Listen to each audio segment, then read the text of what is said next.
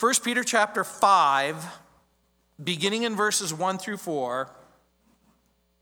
The elders who are among you I exhort, I who am a fellow elder and a witness of the sufferings of Christ and also a partaker of the glory that will be revealed, shepherd the flock of God which is among you, serving as overseers, not by compulsion but willingly not for dishonest gain, but eagerly, nor as being lords over those entrusted to you, but be being examples to the flock.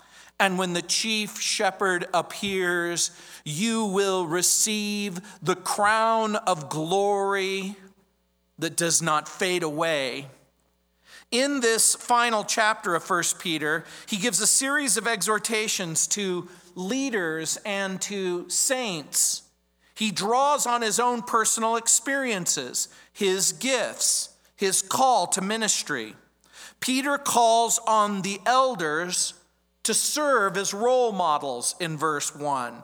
And then he gives a brief list of responsibilities in verses 2 and 3, including feeding, leading the flock of God. And then he makes mention of a future reward in verse 4. Often in my study early in the morning, I will begin my morning devotion with a regular reading from Charles Haddon Spurgeon's morning and evening devotion. It provides a nugget of inspiration and, and hope for me each and every morning.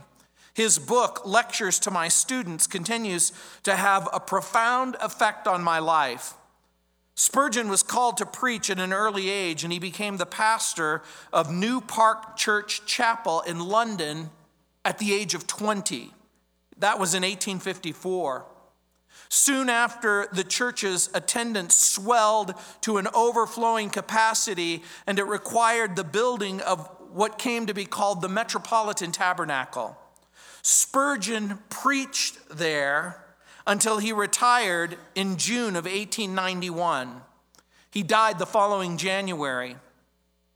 The congregation regularly held about 6,000 people.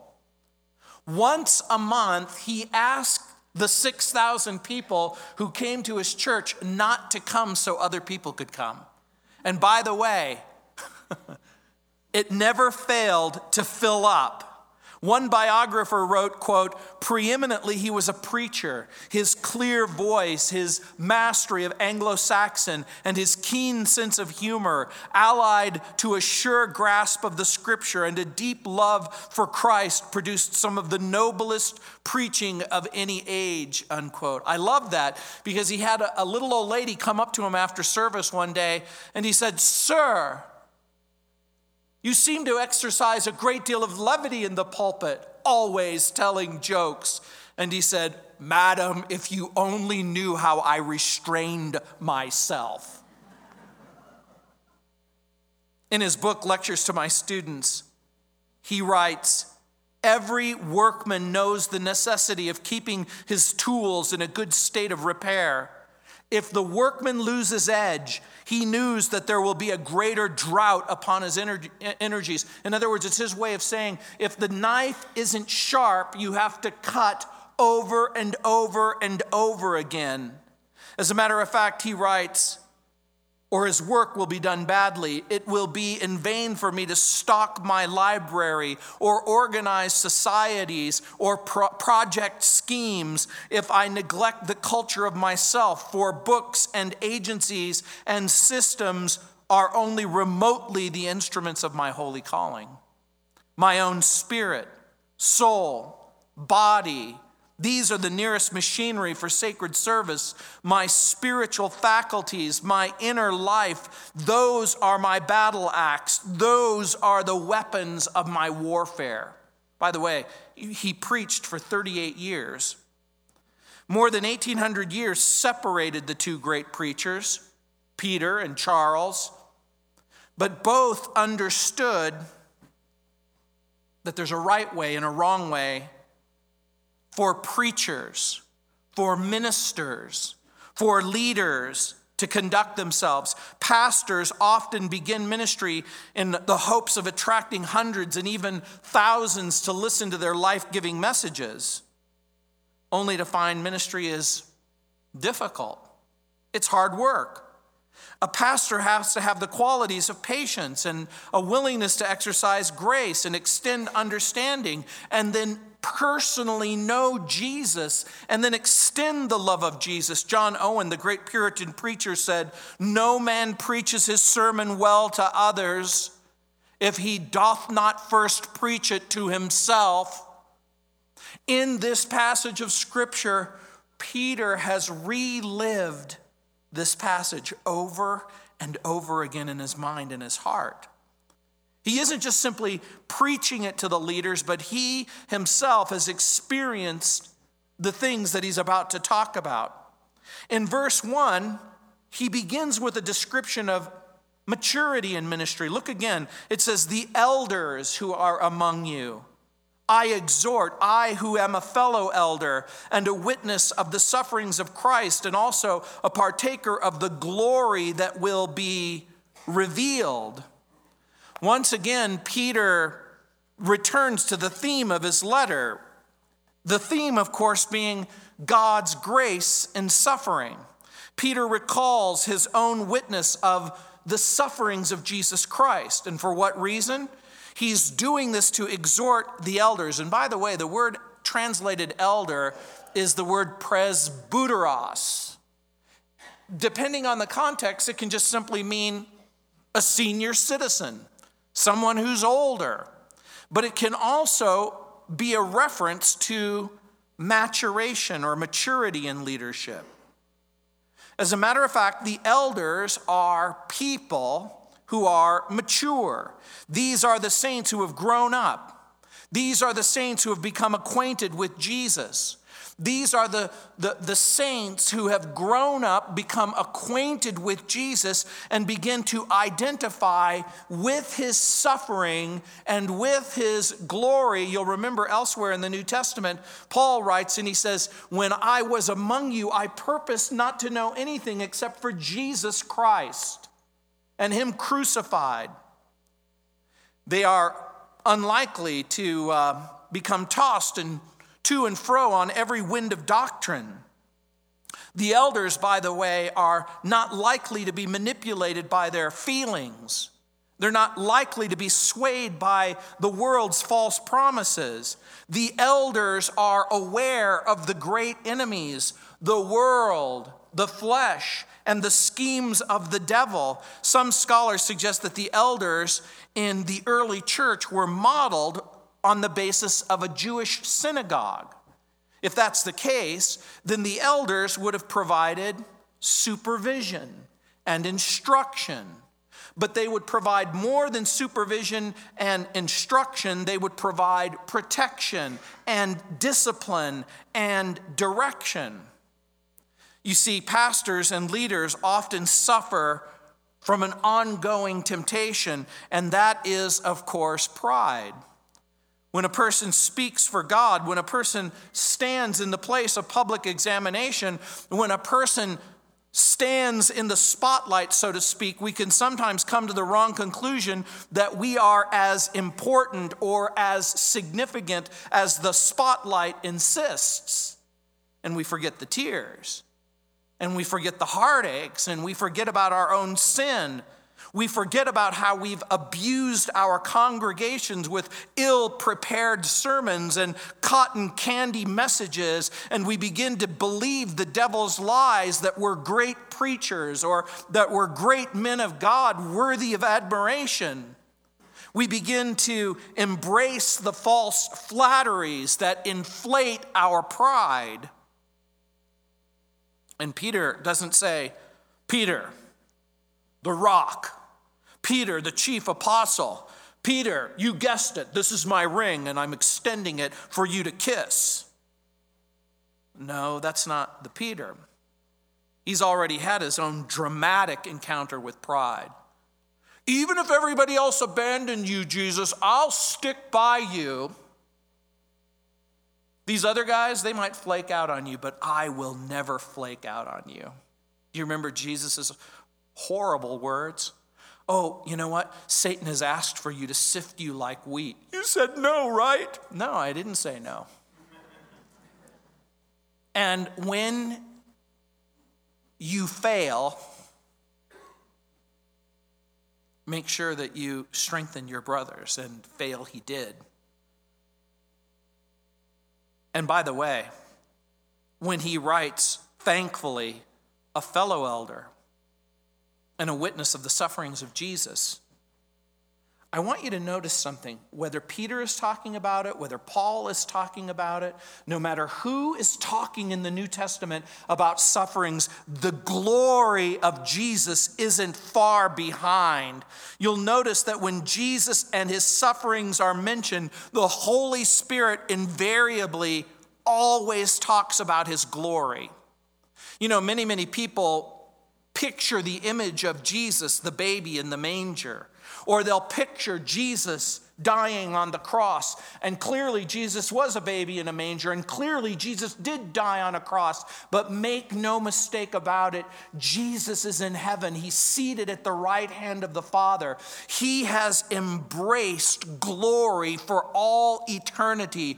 The Jesus Christ who lived and died and rose from the dead is now at this very moment in heaven he fully occupies a throne that he was always intended to occupy.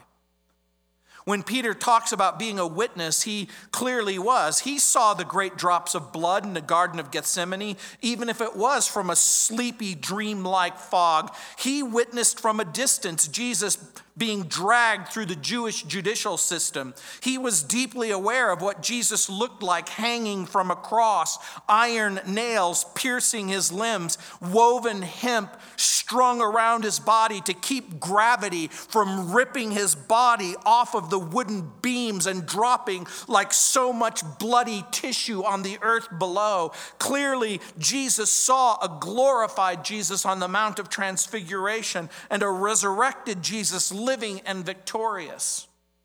And Peter revels in the fact that by God's grace and the sacrifice and suffering of Jesus, he has this enormous privilege of participating in the peace of God and the forgiveness of sin and reconciliation with the Father and the hope of eternal life and companionship with the Savior. And so, why does Peter participate in the glory that will be revealed? Because Peter's participation is based on what Jesus has done by grace alone, through faith alone, in Christ alone. You know, much of the world celebrates this day in a, in a way that's counterintuitive. Almost 500 years ago, Martin Luther went to a church and he tacked on a wall 95 theses and, and scholars even unbelieving historians believe that when martin luther pasted those edicts of the 95 thesis on the, on the wittenberg door it became the renaissance if you will of religious liberty in, in western civilization. And so we see in verse 2 the motives for ministry. Look what it says shepherd the flock of God which is among you, serving as overseers, not by compulsion, but willingly, not for dishonest gain, but eagerly. As a matter of fact, the word shepherd includes the idea of feeding. As a matter of fact, in the Old King James, it's even translated that way. It says, Feed the flock of God. And that certainly is true, but it's way more than that. The word is poi ma'ano. It means the broad, inclusive sense of total care. It was a word that was used to describe leading and guiding and feeding and guarding against enemies. And the reason why I think that the New Testament gives such emphasis to feeding is because it's an important part of the pastor's job. I might even go so far as to say it's the most important part. You know, it's interesting. I love being a grandpa, and my wife loves being a grandma. But when you have babies around you all the time, you'll notice something. What is the call to urgency in every baby's life? Feed me, feed me, feed me. Phillip Keller writes It's no accident that God has chosen to call us sheep. He writes, The behavior of sheep and human beings are similar in many ways. Sheep do not just take care of themselves, as some might suppose. They require more than any other class of livestock endless attention and meticulous care. One pastor summarizes a shepherd looks at Psalm 23 and he writes, For example, God has created most animals with an uncanny instinct to find their way home. But if sheep stray into unfamiliar territory, they become completely disoriented and can't find their way back home. As in the Lord's poignant parable of the lost sheep in Luke 15, verses 3 through 7. Sheep need a shepherd to guide them. Sheep need a shepherd to provide for them, to protect them, and sometimes to rescue them from harm. Sheep spend most of their time eating and drinking or watching the Bronco game. No, it doesn't. Didn't say he didn't write about that. But if they become lost, they're helpless to find adequate food and water. Left to themselves, sheep will indiscriminately eat both healthful and poisonous plants. They'll overgraze or ruin their own pasture. They need to be led to water that is not impure and stagnant, too hot or too cold, and water that is not moving too rapidly. That's why the psalmist refers to quiet waters in Psalm 23 2. Sheep are in much need of other assistance as well. Because their wool secretes a large volume of oily lanolin that permeates their fleece, much dirt, grass, wind blown debris clings to it. Since they have no ability to clean themselves, they remain soiled until the shepherd shears them. Between shearings, that dirty, sticky accumulation must be cut away from under their tails, or they can't eliminate waste. And they become sick and they even die because sheep are also naturally passive and virtually defenseless against predators. And when attacked, their only recourse is to flee in panic. They have to be constantly on guard. The shepherd has to be constantly on guard to defend them and rescue them. I think that that's interesting. That's why Peter says, shepherd them shepherd the flock of God which is among you, serving as overseers. By the way, he's moving from spiritual maturity and ministry to the issue of the spiritual motivations of the pastor or the minister or the leader. He says to serve as an overseer is very interesting.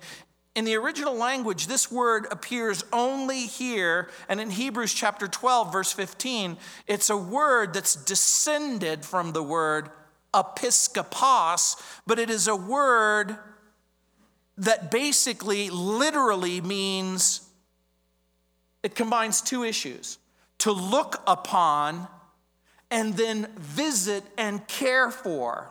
And so the idea as serving as overseers, it, it carries with it the idea I need you to look long and hard into the lives of the individuals that God has brought into your presence for the purpose of providing care. That's what it means to look and watch and notice.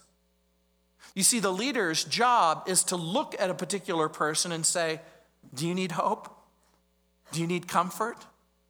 Do you need prayer? Do you need encouragement? What is lacking in your life so that by the presence of the Lordship of Jesus Christ, by the promises of God, you can become that provision? That's the idea.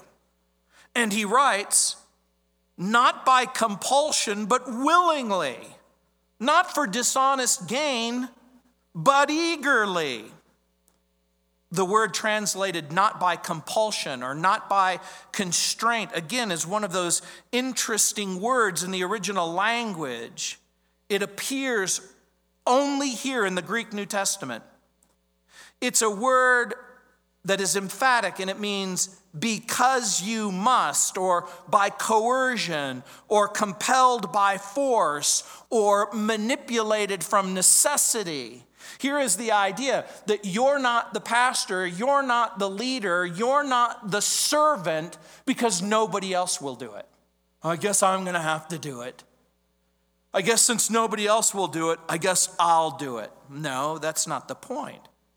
Why? Because if coercion or compulsion or manipulation is your motive for ministry, your energy will soon dissipate. Your joy will evaporate. Your ministry will disintegrate. I know. We are to be men and women who lead because we want to, not because we have to. You see, this is why I'm really, really reluctant to beg you to serve in the children's ministry. I'm reluctant to beg you to do anything at any time because it's so important to me that the thing that motivates you in your service for the Lord Jesus Christ is your willing heart. And that's why he says that spiritual leaders must be willing. Again, it's another adverb. It means voluntarily. And it's very, very interesting because some translations basically say, Shepherd the flock of God which is among you, serving as overseers, not by compulsion, but willingly. Some some manuscripts add according to God. Now, this is really only for the person who is a Bible nerd. But papyri number 72, third century Sinaiticus, fourth century documents, fifth century documents, a considerable number of later manuscripts and some early versions say, according to God. Can I say with complete assurance that according to God appears in the original text? I don't know, but the principle surely is there. The true spiritual leader must be willing to both count the cost and see clearly that all that ministry means. That's part of the point. When you enter into leadership, when you enter into the amazing, wonderful, rewarding consequences of being a spiritual man, a spiritual woman who participates in leadership, you need to be able to ask and answer the question how much is this going to cost me? How long are the hours? If you want to be the pastor of a church and you still like to have weekends off, you need to get a different job. If you don't want to bear burdens, if you can't keep secrets, if you're content with heartache and tears as your reward, then maybe you could be a candidate for ministry. And look what Peter writes not for dishonest gain, but eagerly. I find that this is very, very interesting. Notice what Peter says. Peter says the sheep exist for the leader to feed them. He doesn't say that the sheep exist in order to fund the pastor.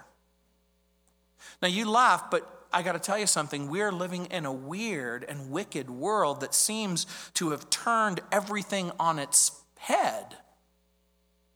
As a matter of fact, the word translated dishonest gain in the Old King James, it's filthy lucre. But almost nobody knows what filthy lucre means. But I think that it is, it means dishonest gain. In other words, the point that Peter is making is that the pastor, the minister, the leader must not, cannot be motivated by financial profit. The minister's motive is not to make money or even to make a living, but to make a life and a willingness to serve God based on God's call and the love for ministry. I was talking on my radio program about tithing versus giving, and a minister calls me and he says, what are you saying? If you don't make your people give, then what are you going to do? How are you going to fund the ministry? He even asked me, he said, What would you do if everyone at your church decided to stop giving altogether? I said, Then I guess I would close the doors, just like I opened them. I'd turn off the lights, just like I turned them on. My willingness to serve and my readiness to serve and my callingness to serve isn't based on your willingness or unwillingness to give. Just know that if you see the lights off, you'll know why. Hey, why are the lights off? Because guess what? We didn't pay the bill. Why didn't you pay the bill? Because we don't have any money to pay the bill. Why are the carpets dirty? Why aren't there any materials in the children's ministry? My job can't be, it must not be, it will never be for me to beg you for money. The ministry is not a job, it's not a duty, it's not an obligation, it's a sacred charge to execute. It's a debt to discharge. And what are the motives of ministry? Peter lists two negatives and two positives. Not for a big salary, not to be a man's hireling, not from constraint or compulsion, not because you're forced to do it. The pastor, the leader, has to have a willing heart and be ready to face the challenges of spiritual leadership. And the motive for ministry is love for Jesus from a pure heart and faith in Jesus from a redeemed heart and, and hope in Jesus from an expectant heart. I was reading a letter about the perfect pastor. The perfect pastor is young with years of experience. If his hair is gray, he's too old. If he has five or six kids, he has too many. If he has no kids, he sets a bad example. If his wife sings in the choir, she's being forward. If she doesn't, she's not supporting her husband's ministry.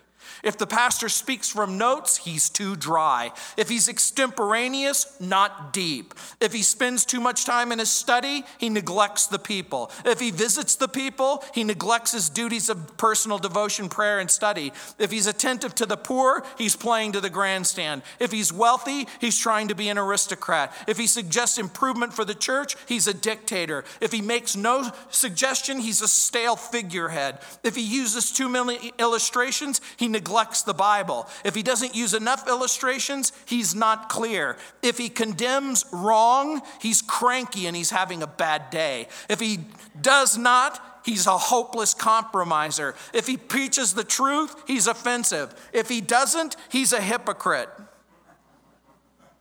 If he preaches for an hour, he's windy. If he preaches for less than an hour, he's lazy.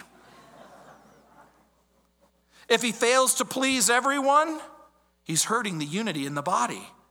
If he tries to please everyone, he has no personal convictions. If he preaches giving, he's a money grubbing carnal Christian. If he doesn't, he's neglecting spiritual growth in his people. If he receives a large salary, he's a mercenary. If he receives a small salary, well, it proves he's not worth much. If he preaches all the time, the people get tired of that same old voice. And if he invites a guest speaker, he's shirking his responsibilities. What do you do? What do you do?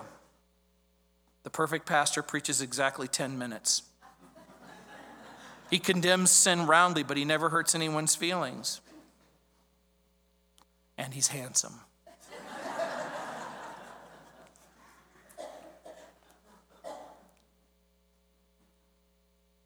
That's the point. A willing heart. You know, it was interesting to me I, when I was preparing this message, I read an interesting study. Someone paid someone a half a million dollars to try and find out what people wanted from their pastor.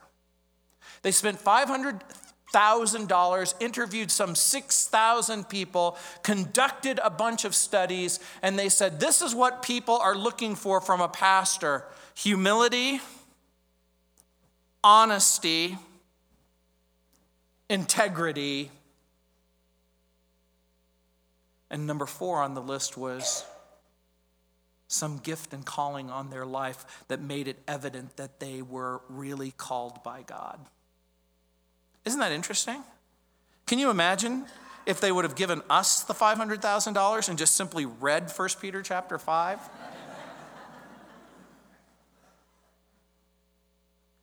and look at verse 3 nor as being lords over those entrusted to you but being examples to the flock. Now, in this brief time, Peter has tapped into the minister's will, voluntary service. He's tapped into the minister's mind, eager enthusiasm. And now he taps into the minister's soul, meekness and humility. Not as being lords, he says. And by the way, the idea of lording it over someone meant to exercise control or to exercise authority, or to exercise dominion over someone, with both the idea and the consequence of making someone feel inferior or subordinate, with the Lord as master and the underling as servant. And you'll notice something that many, many pastors claim to be servants. But what happens the moment you begin to treat him or her like a servant? That's really the key test. See that parking space? Senior pastor. That's my space. See the sign? Reserved for the pastor. That's my seat. Jesus goes to extraordinary lengths with his disciples to instill in them the attitude of a servant rather than as a Lord. We are not sovereigns, but servants. We are not masters, but slaves. And the pastor exercises influence not on the basis of authority, but on the basis of example. That's the point that Peter is making. Our sermons are our life, and our lives become our sermon. And the inspiring leader isn't the one with the loudest voice, but the brightest life. I read the story of a little boy who wanted to grow up and be a pastor. He was totally shocked and dismayed when his mother said, You know, if you want to grow up and be a pastor, you're going to have to be good. And the little boy said, Always? And the mother said, Always. And he said, What if I'm good only some of the time? She said, Very good all the time. And the little boy said, Okay, I'll become a TV evangelist.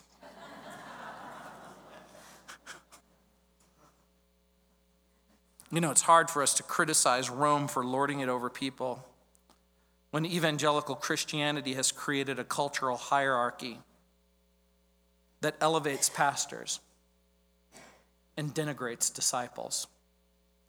It was never that way in the Bible. Peter would be embarrassed and ashamed if you gave him a great big silk hat and a scarlet cloak and a gold ring and he would die if you built him a palace and you ordered him to live in it.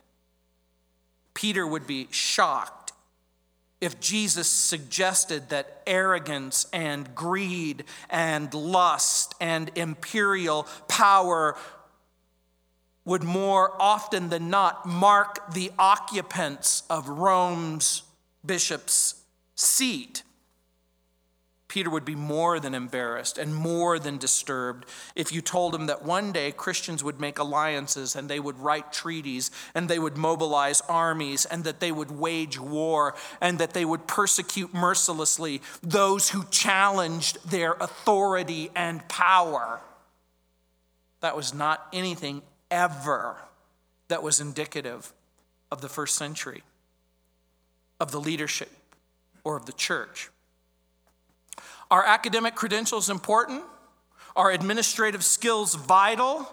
Are clear thinking and persuasive speaking critical? I think all of those things are important. But in the New Testament, it never stresses academic credentials. It never stresses administrative skills.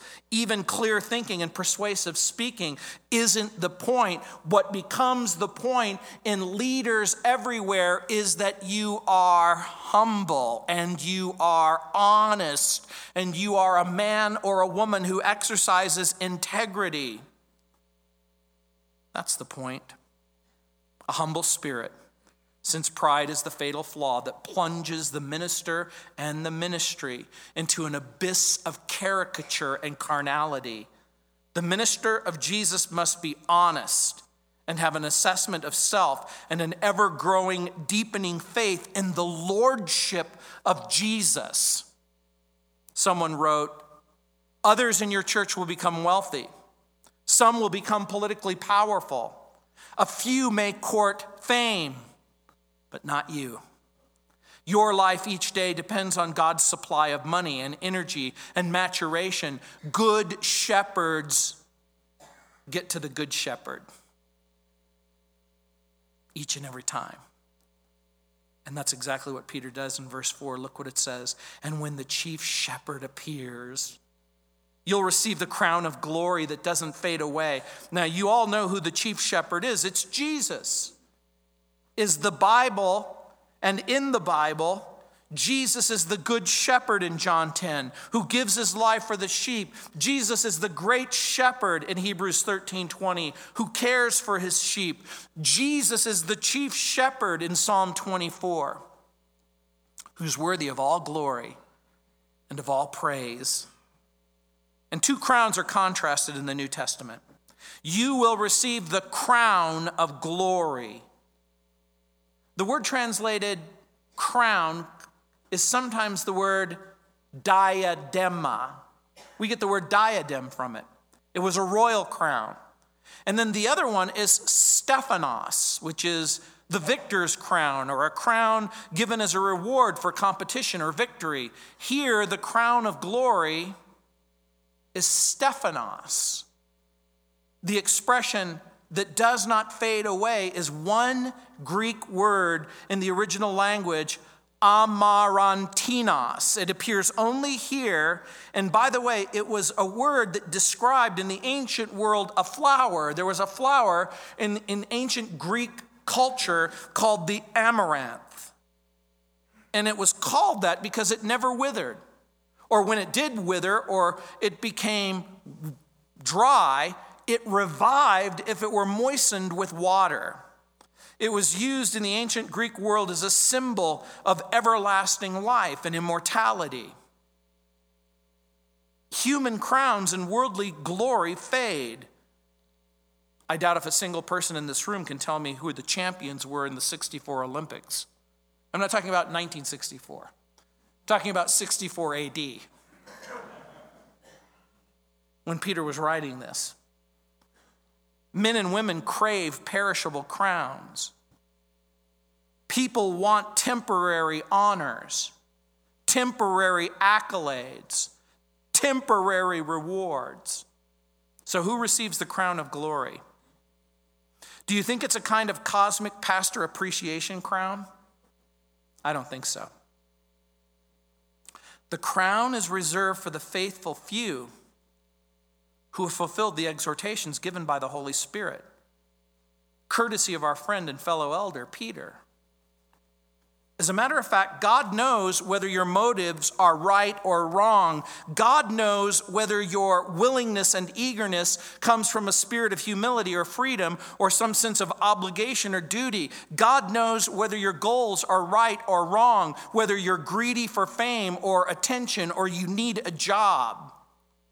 Elders could be paid, but their payment was to provide for basic need, not greed. Elders could be paid, but financial focus was not to be their ministry emphasis.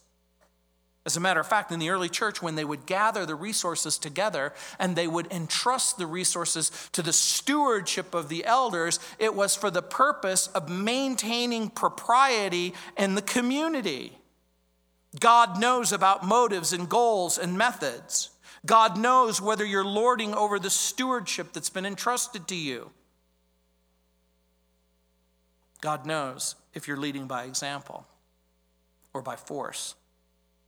There's a permanent crown and there's an everlasting reward. The people who wear this crown will wear it with honor and distinction, and it will be a constant reminder throughout all eternity of those who see the crown. Is this a literal crown?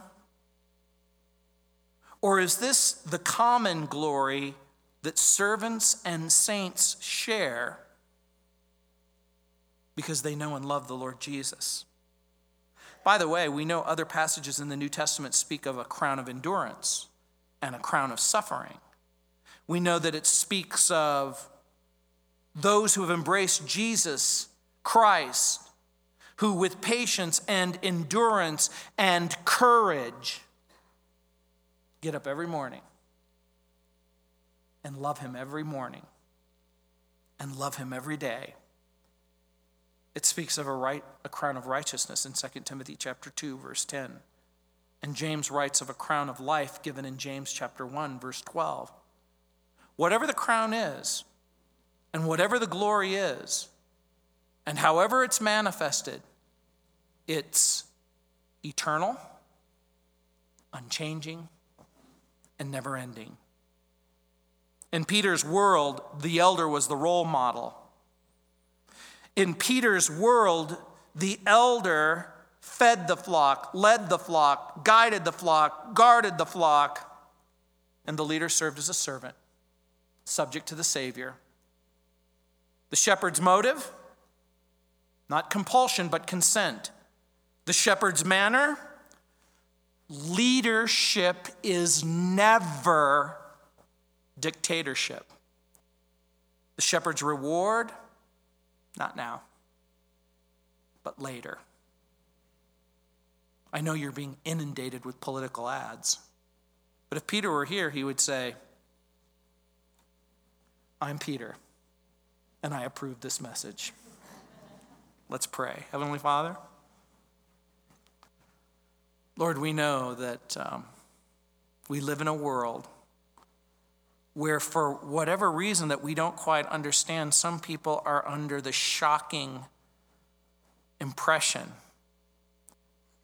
that the pastor's role is to fleece the flock and fund the pastor instead of feed the flock. And Heavenly Father, I pray that by your Holy Spirit, Lord, you will empower these men and women to mature, that they wouldn't be tossed to and fro, that they would not be easily deceived, that, Lord, that they would be men and women who are not subject to simply caving in when pain and sorrow and suffering rears its ugly head, but that these would be men and women who would serve, not by compulsion, but by consent, who would lead, not from pride or greed, and who would look for a reward that doesn't always necessarily, necessarily manifest itself now, but perhaps later. Lord, I pray that you would hide your face from our sin and that you would reveal your face to our hearts so that we could know you and love you and serve you as faithful men and women. In Jesus' name, amen. Let's stand.